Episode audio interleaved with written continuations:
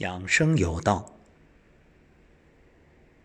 今天开始为大家开启一个小栏目，叫做辟谷日记。今天是辟谷的第一天。哎，也许有很多的老朋友会说，不是以前有好几次辟谷吗？这次有什么不同呢？当然有。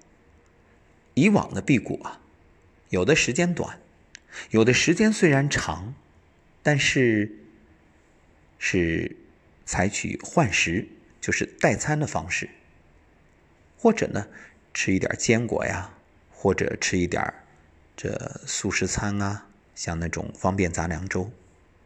而这一次辟谷，纯辟谷，就是除了喝点水，喝点热水，其他什么都不吃。多久呢？二十一天。也许从来没有尝试过辟谷的朋友会大吃一惊，二十一天不吃东西，这人能受得了吗？好，不讲理论，就用践行给大家分享。我在前面做小白鼠。当然，如果您已经有丰富的辟谷经验，那我这个呢，其实也没有多大的必要了。我主要是给从来没有辟谷经历，甚至不敢辟谷的朋友做一个示范、引领和参考。当然，个体有差异，不能说我辟谷的所有这些都能作为你的学习范例，不是，只是参考，也只想呢通过这样的方式给你多一点尝试的勇气和信心。其实辟谷真的很简单，没那么复杂。而更重要的是，这一次还有苏州大学专门的医学机构做全程的检测。今天一早，包括尿检，还有啊综合的各种数据都做了采集。在整个过程当中会有五次采集，这些呢都会在后期形成一个报告，而且参与的都是研究生，目的就是真正用科学的这种手段，用最后的一个严谨的报告来证明辟谷的好处。其实辟谷根本不需要证明，如果说证明的话，从古至今无数的古圣先贤早就给我们做出了各种示范。远的也不说，其实就是这些年已经有好多好多人通过辟谷而受益。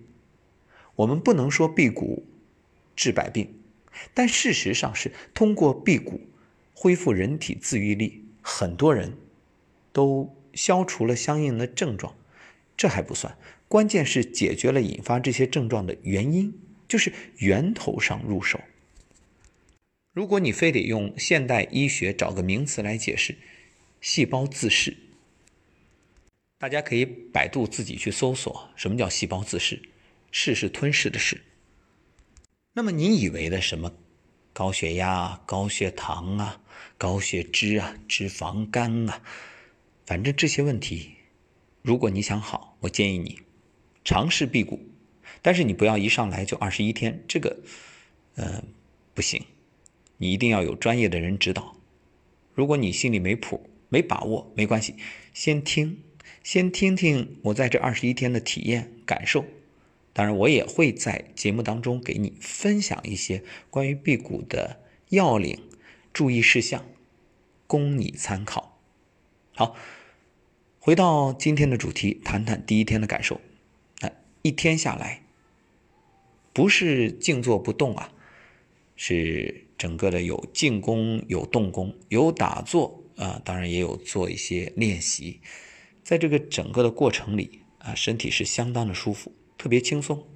说到辟谷呢，有的朋友会有一个习惯，就是以减肥为目的。那你说辟谷减肥吗？当然，肯定会轻，但是这不是我们主要的目的，它算是一个相应的水到渠成的产物。因为你身体的很多问题其实都和肥胖有关。你看，肥胖意味着超重，身体的负担重，你的器官，比如说心脏负担也重，什么高血压啊、高血糖都和这个有一定的关系。所以能够把体重降下来，这本身也就消除了很多隐患。但是如果你单纯的以减肥为目的，这个你就误解了辟谷。为什么？你看很多人会有这样的一个状况啊，天天称天天称，哇，我辟谷我轻了十斤，来赶紧我得点份外卖庆祝一下。是啊，辟谷容易回谷难，就是你辟谷之后那个阶段很重要。你看我二十一天辟谷，二十一天之后那是非常关键，特别要重视的。所以二十一天之后的这个后期我也会给大家来介绍，包括这个食谱啊，怎么吃啊，有什么要注意的呀，这一天吃几次啊等等。所以辟谷啊不意味着说我从此就不吃东西了，那不可能，只是说让自己身体有这样一个阶段，就像工厂检修一样，你得停工，对不对？所以哎，我让身体的各个脏器，尤其是消化系统停止工作一段时间。因为吃饭是有成本的，你要花气血来消耗来消化，所以那我辟谷的时候至少消化系统它能休息，休息的时候那省下来的气血干嘛干嘛呀？代谢身体的废物啊，修复身体的受损的一些脏器啊，就干这个事儿吧，就是做一个自我检修的过程。好，看看时间，九点多，不早了。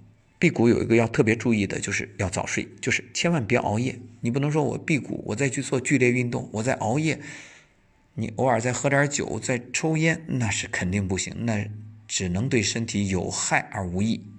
所以第一天就这感觉，那体重有多大变化呢？有一点点啊，这个数据还不足以体现，所以我就先不说了。那明天接着聊。